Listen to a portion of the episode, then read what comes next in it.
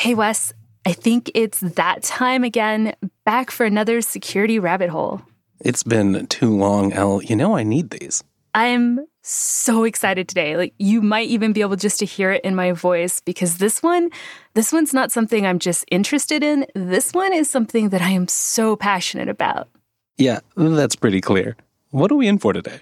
Today, we're going to be talking a bit about the community. Now, it is the security community that's kind of brought this subject, but I think that the message applies across all of tech. So, today, we're going to be joined by someone who I've actually looked up to for a while, even though I think we've just recently started talking. And that's my friend Wirefall. Thanks so much for joining us today. So happy to be on. I ran into you recently at the Dallas B-Sides. And you were doing one of the things that I thought was just so cool, and that was contributing to the community. But before we get into that, though, we have a little bit of a tradition here where our guests just kind of introduce themselves and tell us what they want us to know about them. Uh, sure. I'm Wirefall. Uh, I've been that handle since uh, about 96. Uh, and uh, I've been doing penetration testing, attack and penetration testing since uh, just before that. in fact, I was doing my first pen test uh, two years before Nmap was even released in Phrack magazine. So, been doing this a while. Um, very active in the local community. We'll get into that. Uh, founded the Dallas Hackers Association. Uh, we're coming up on our seventh year now, so very excited about that. And uh, I just absolutely am passionate about community building. And some of that's probably because uh, being so long in the tooth, uh, I feel completely overwhelmed by all the new technologies and how awesome all the new new testers are. All of the uh, uh, the new people getting into this field.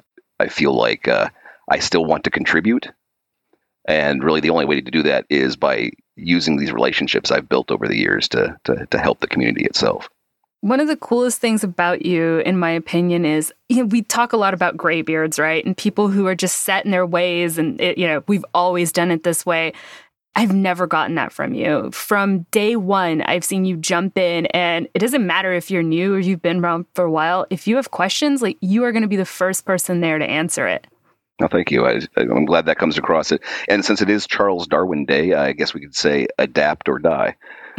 That's beautiful. The uh, the world changes, and, and you have to change with it. Um, I I like to think that uh, uh, I haven't had to as much as some others. Uh, I've tried to never be truly set in my ways um, because uh, otherwise, uh, I don't know, it's just not exciting. You know, all these new things are, are what keep me really passionate about staying involved. You were always in security, though, right? Like that wasn't your first job that you got into when it comes to tech. Absolutely, I, I started out actually uh, um, a very lost soul. Uh, I dropped out of college and joined the Air Force in '89. I was always interested in tech. Uh, I mean, as far back as uh, seven years old, I remember I got a 150 in one electronics kit that Tandy made, which they don't even exist anymore. And I would make pilgrimages uh, to the Radio Shack and read every magazine, every uh, radio electronics issue that would come out. So I was geek from the start, uh, definitely. But uh, I went into the military and I was a radio technician. So I actually fixed radios. It was perfect match. I had been doing some computer stuff early on. Uh, just uh, in fact, I my first exposure to a computer was uh, in seventh grade, or like 1982, and that hacker mentality was was already there. I, I learned that random number generators weren't actually random, and you could manipulate that for your own benefit. Um, unfortunately, some still aren't completely random. but when I was in the military, I focused on the radios, the electronics. Uh, I was stationed in Europe for four years. Uh, still dabbled with computers, but uh, was not online.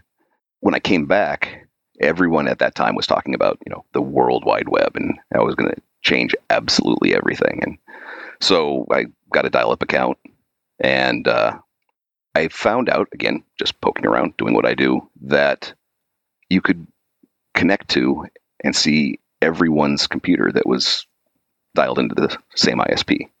And my immediate thought was, you know, there is no way this is going to be huge if if this is the norm, and and I was completely wrong. You know, of course, it took off despite that fact.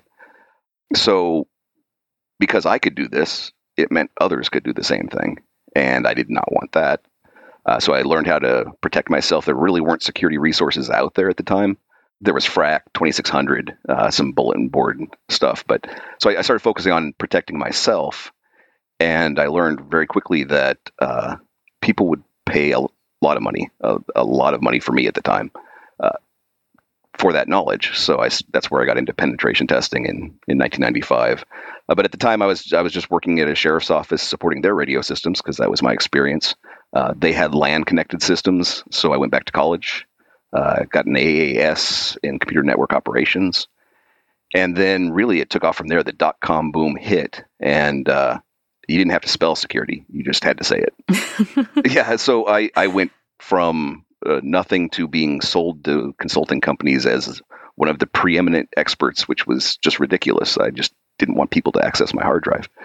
Eh, maybe I'm wrong, but I feel that maybe coming from that military background, the brotherhood that's kind of formed with the people when they're in those quarters, I wonder if that kind of contributed to your need or your want to be able to have a community around you. And not only that, but actually put the effort into building one. I often lamented after the military not ever really experiencing that esprit de corps uh, the, the just the camaraderie that you get when you're all in a, the same situation, and it's not about the individual; it's about the team. There was experienced a, a bit of that in the sheriff's office. They they have a similar, you know, it's a quasi military type environment. Sure. But in corporate America, you know, just doing things to better the bottom line is not necessarily fulfilling. I, I did tend to focus my efforts, uh, my clients, on government entities uh, organizations that don't necessarily have all of the funding to protect themselves, but still need to be protected. And it is doing a civic duty, essentially, even though I'm, you know, getting paid, I am working.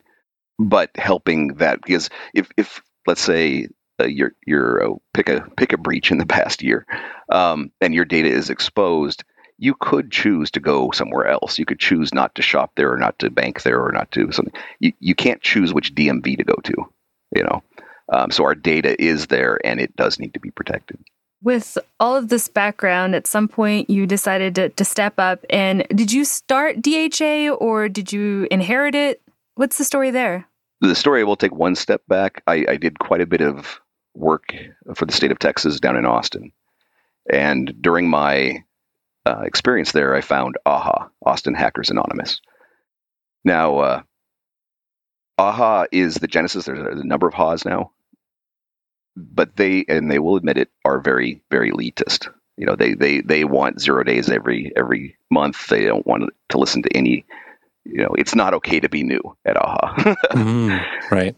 But I loved the format of they, they really had this mantra of participate or don't come. I think they had a real reason there because they had huge idols in the security field. They had HD Moore, RSnake, Druid, all of these big names, and and they didn't want people coming in and just being fanboys or fangirls. So it was participate, be part of the the, the conversation, and then the dynamic was these short, ten minute fire talks. Uh, you go over ten minutes and they actually get violent and throw things. wow. um, but I love that that that format of everybody from the community is contributing, and it's so quick that you know all of all of the security groups that existed in the DFW area at the time. It was the one hour, one and a half hour talking head, and uh, if you're interested in the subject, it, great. If you're not, it was a really long night. So, with a fire talk, if it's not your cup of tea, it's ten minutes um, and you get exposure to a lot of different ideas. I really liked that. Right, ideas you might not necessarily pick, you know, to, to go to if you're going to have to sit through a long thing. But if it just comes up and you're already there, neat. Exactly, exactly. And and in ten minutes, you're not going to become a master at any of this, but you get enough information that you can then go investigate and learn. So so AHA was the inspiration. I I, I didn't care for the the elitism coming from my background, but I started Dallas Hackers with the assumption that you know maybe I'd get a dozen people, but we'd be talking about interesting things. And in the beginning, that was that was absolutely true. It was a small group, uh, very dynamic, talking about things that interested them. We're now at regularly between 100 and 150 people. Wow. So uh, yeah, the the community is definitely gelled around the, this concept, and and it's really a team. It's it's not you know I, I started this, but quickly realized that if this was going to go anywhere, I needed help. I recruited TinkerSec. Uh, so he's really the the the voice, and every, most people think it's TinkerSec's group because he he is such a dynamic personality, and and really it a lot of the soul comes from that. Sounds like you made a good recruitment decision then. absolutely, absolutely. The success of DHA was, if I have any success in it, it was picking the right team to get it to where it is, and and TinkerSec was the first recruit. Uh, Whiskey Neon he provides all of our audio video and really is tied into the the hacker culture. When you come to a DHA, it's it's it's an event. Uh, he turns the our venue, which is a Korean karaoke bar, into a cyberpunk heaven. Wow, it's really cool. I think when a lot of people hear you talk, they're thinking traditional meetup, maybe a conference, you know, one big room, lots of chairs. But I want you to build the scene of what it's actually like to walk in to DHA. It's a lot better now. when we first uh, started at Family Karaoke, it's it's in Koreatown. It was down this unlit street that was more potholes than street, and all of a sudden there's this family karaoke, Korean karaoke bar, and people would walk in very hesitantly. they they've redone the road; it's well lit, things are better. Uh, but when you walk in, yes, immediately you're hit by the the the AV, the uh, the thumping music that whiskey is preferential to. That really, I think you know, you know, you've arrived somewhere that's it's it's not just people sitting around and and, and talking. It builds up in the beginning we do we do have a very large room. We have a full raised stage. That's where all of the fire talks occur. Um, before the fire talks, we uh, you know we, we, go through some intros, house rules. One of them, no, actually two of them, the first and the last being the same, is don't hack the venue. There's a history behind that. We we were asked to leave one place. Oh no! As you said, the uh, responsibility. You know, if you've got the powers, you got to be careful. Exactly. But then because it's a karaoke um, place, they have all the side rooms, and we take over one full side. So we have Commander OPSEC. He's actually retiring uh, from the position, but he and Mobius, she goes by Lockpicks and Lipsticks uh, on Twitter. Um, he ran the CTF, so we'd have a capture the flag every month. Yeah, so it's a, really a mini con every month, uh, which is definitely different than most of the standard meetups. I have a lot of people who tell me, well, you know, we just don't have the venue for it here. We don't have the ability. We don't have the people. And it was so important to me to hear you say, you know what? I knew I wasn't going to get a lot of people the first time, but we just kind of kept at it to, you know, have it grow. I firmly believe that one plus one equals three.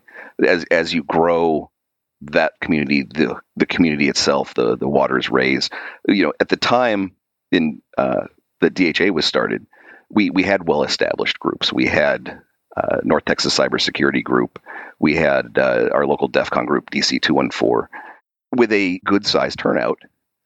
But and I actually even received pushback. I w- I won't uh, out them, but at one point when I announced DHA, uh, I received pushback of we don't need another security group, as if it would be competition.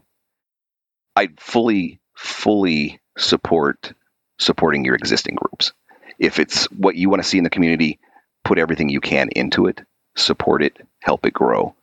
But if they're just not giving you what you need, start it. Uh, there's others that most likely have that same feeling. And we are complementary. You know, we have a different format uh, than the others. We're not taking away from that. And in fact, since then, the the uh, I've always wanted to say this word, the synergy of building this group and making it so large has overflowed into the whole community. And and the, the, I've never seen. I'm sure some of that as well is just that security has taken off over these past seven years. But the whole community itself has grown immensely.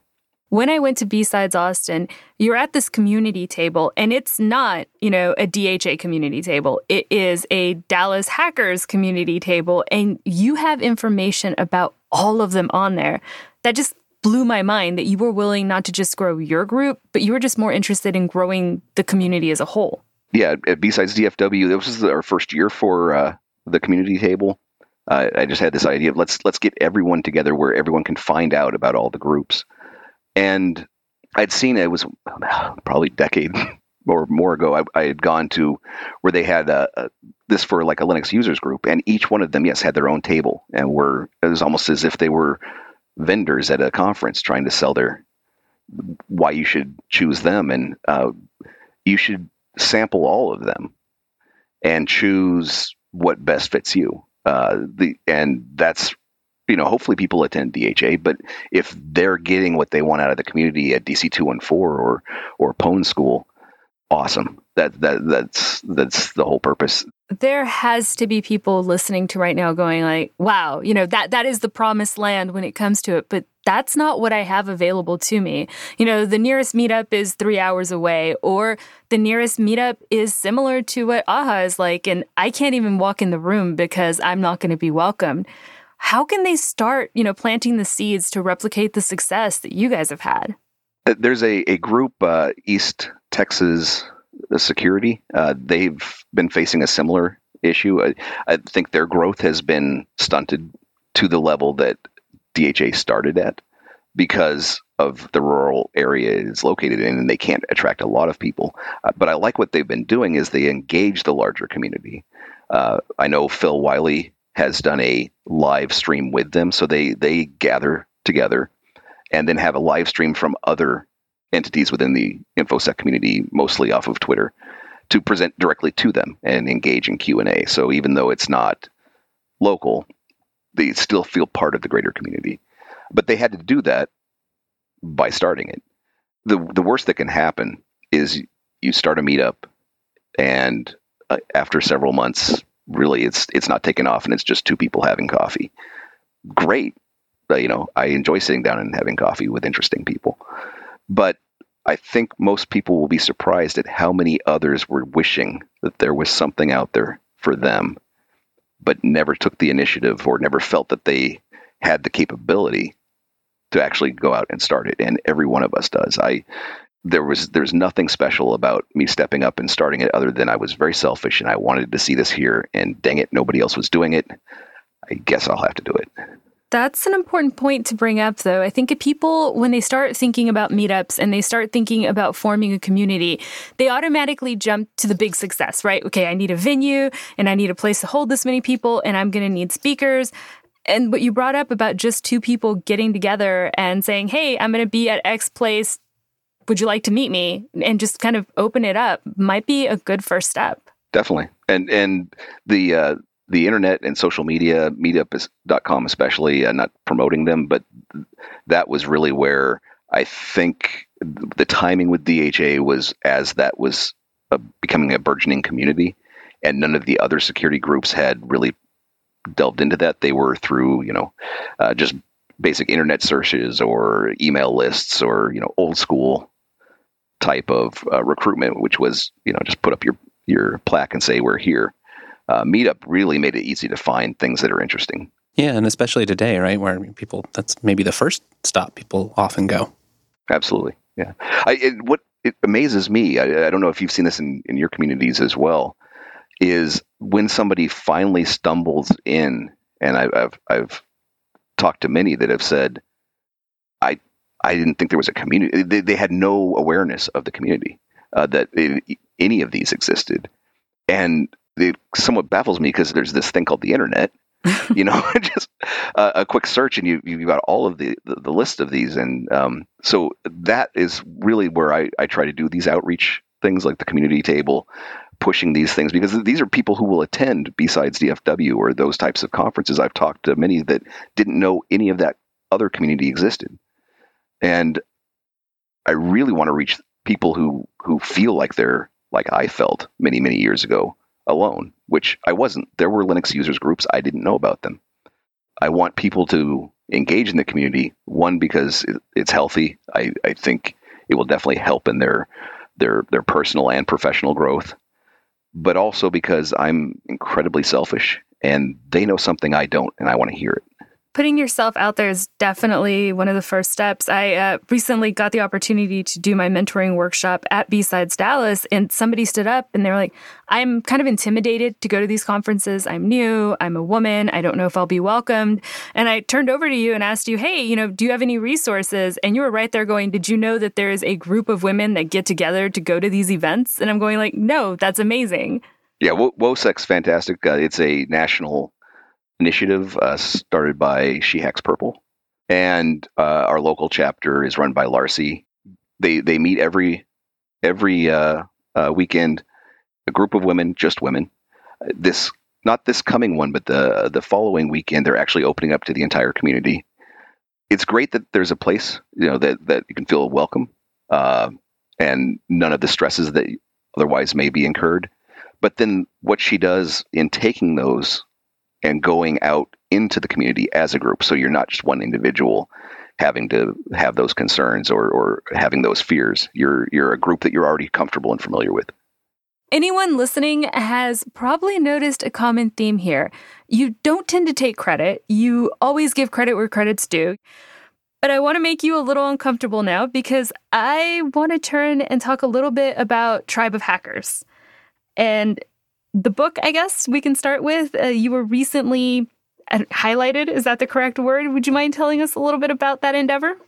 Sure. I, uh, Marcus Carey and Jen Jin uh, put together Tribe of Hackers. Uh, Marcus is, has an incredible story. Uh, definitely, if you haven't had him on, I, I recommend that. He put together basically it was the first tribe of hackers, a bunch of security experts asked the same questions and with their responses on it, a lot of this and how they got involved in in the profession uh, and just the lessons learned during their career.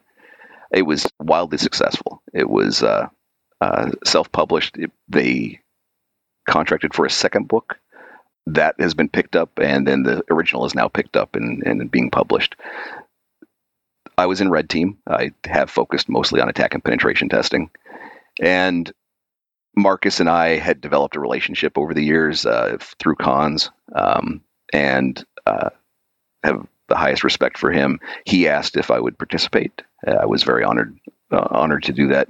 Um, in the same vein, the questions. One of the the first is is the bio. You know, a little bit of your, of your background, and it was hundred words, which was a little really compressed version. And it's like, what can I say about myself in hundred words? You, there, my Twitter handle is there. Let's engage, right? So it was it was more of a put it back on the reader. If if you had hundred words to describe your career, your where you are today, and how you got there, what would you want it to say? Now go do that, because that that's really you know if if I can have an impact, I want it to be that impact of other people impacting others. That's why I wanted to bring up the book because as someone on the outside looking in, the book has become so much more. The book Tribe of Hackers has kind of spawned a tribe of hackers. It spawned a conference. I feel that there are so many conversations happening on Twitter, people interacting, people looking to build each other up, people forming a community just around that concept of being a tribe. And in ways that, that many probably aren't even aware that, uh, first of all, the, the Tribe of Hackers conference uh, had some of the most powerful talks I've, I've, I've ever seen. I, I, would put it as the, the best conference I've ever attended. I'm going to do what I try not to do and interrupt and just agree with you. Uh, when I heard Jayson Street's talk about You Belong, I was sitting there bawling. Like there are tears going down my face going, screw this. Like I'm not going to let anyone tell me that I'm not in security anymore. Jayson said I belong here. The tribe is around me. Y'all get lost. exactly. Jay, the Jayson's in particular, uh, the, that is the single best talk I've ever experienced. Uh, Ian Coldwater, their talk was fantastic as well. But the Tribe of Hackers, the inspiration as well. Um, uh, somebody I work with uh, got to know through Tribe of Hackers, who is also in the book, uh, Jared Folkins, was inspired to take that and through his relationships in uh, K through 12, he's has a project uh, called Kushtaka that is trying to empower under served uh, communities like education with security capabilities uh, through uh, honeypot technologies. But he leveraged that and his relationships to start a bring your ethical hacker to to uh, school day, and we did these these uh, webcasts with groups of kids that asked us questions. There were panels. Every every talk had two or three people on it, and we just responded to the kids' questions. It was it was fantastic, and all of that was out of the tribe of hackers. Truthfully, we're making this all sound very easy, right? Like, oh, you just put yourself out there, people will join, you jump on Twitter, but realistically, for a lot of people, it's not. What's been kind of one of the hardest things that you've had to face trying to get this all together? Well, first and foremost, for for any when once you grow, uh, I mean, well, I guess your question is in the beginning, but venue selection at first, you know, once you do get a group of people, once it's more than the two people having coffee, uh, venues is is very difficult. Um, that's the bane of most organizers. We really probably have started to outgrow family karaoke, but we aren't moving. We love it. So people can just not come. oh wow. no, you know, I mean, if it's too crowded for people, you know, I know some people don't like that. That's it's sorry, we're we're just not. Because then also you're talking about having to rent out hotels. We'd have to probably start charging or taking sponsorship, which we will not do. But there's another thing that I think is been the greatest challenge for me. It sounds unintuitive, but maximizing inclusiveness while cultivating an environment of exclusiveness. So, um, what I mean by that is we, we want everyone to feel welcome, the inclusiveness, but there has to be something that makes the group feel special and unique. You know, the exclusiveness. Uh, this this can be shared history, inside jokes, whatever, uh, but it has to still be accessible by the new members to encourage the inclusiveness. Hmm, so there's there's some barriers, but not too high you have to have an ident- identity which by defining an identity is an exclusionary act and that there's other things that are not that um, but to, you know the tribe of hackers a tribe a tribe has an identity a tribe has uh, a purpose. There there has to be something that makes the group special and people want to be part of that group. Uh, but you want everyone to be part of it but there is still that you, you need that identity i think. And and I've been to groups where you walk in and everything is an inside joke, and you just definitely feel like I don't belong here. But then the best groups I've been part of, there are inside jokes that make you feel like you're part of something unique and special. Part of that that uniqueness of the group comes from the individuals within the group. So I, I think one of the ways to encourage that identity, that that feeling of belonging as a group, is as the individual members, new members come in, they contribute. So there is now something that is unique that has happened with them that they're going to feel engaged with the community and uh, you know they they go up for their first talk and fall off the stage. That's embarrassing to anyone. It's horrible. Uh, not saying it hasn't happened to me. That becomes part of the lore of the group and they are now part of that even if they were new. Right. It's a shared story now. Exactly. And all of the, the, the shared story that is to me the community the i, I take it actually a, a little further this is tech community we're talking about but really it's not dha for me has always been i want to create the sanctuary that many of us never have had never experienced it's it's this feeling of i finally belong somewhere i you know i I am here. And it's not as, oh, great, you're a security resource. What can you teach me? It's it's about caring. Um, the uh, we had well, like I, I mentioned, Commander and Mobius. Um, it was a year ago, almost to the day, that I officiated their wedding at DHA. It was awesome. The entire group was there to experience that. That that is community. Um, we've had a number of folks relocate away from the area and when that happens and it feels like part of you has been severed, that is community. Uh, just this last this last DHA, one of our members uh, got up at the very end and spoke about everything that has happened since his first Dallas Hackers, uh, his first presentation, uh, the new job he got by sitting next to and talking with one of our members, uh, his first con talk, and then his DEF CON talk, all out of this experience well, he announced that he was he was leaving. Sorry. Uh, he cried. I cried. I think everybody cried. But uh, that is community. Uh, you actually care. I think you had it exactly right earlier. Is it's it becomes a tribe, right? It's not just community. It's it's a tribe. It's a family. Thank you so much for coming on the show and just talking about what the work is behind building a community. And I'm really hoping that people hear this and go, all right, I can do that too. And I know you brought it up earlier, but I'm going to ask you to say it again. If people want to reach out to you and say, all right, how do I get started? Or this is my idea for the first step. Do you think it'll work? What's the best way for them to do so? I would uh, hop on Twitter. I am at DHA Hole. Uh, look, search for Wirefall. There is an at Wirefall. It's not me. They haven't posted in a decade, so. And my DMs are open, so anybody, uh, or if if something resonated that's not even uh, on the community issue, uh, you just want to reach out uh, to discuss something else that you think might be of interest, I can almost guarantee I will be interested, or like UL, I will know somebody who is. This has been amazing. And I'm going to encourage everyone to do so because you guys, I am six hours away, and everyone in the Dallas Hackers Association and just the Dallas area has always been there to answer my questions. So don't shy away from reaching out, guys. We'll have all the ways to find Wirefall and some handy links for things we've talked about today linked over at extras.show.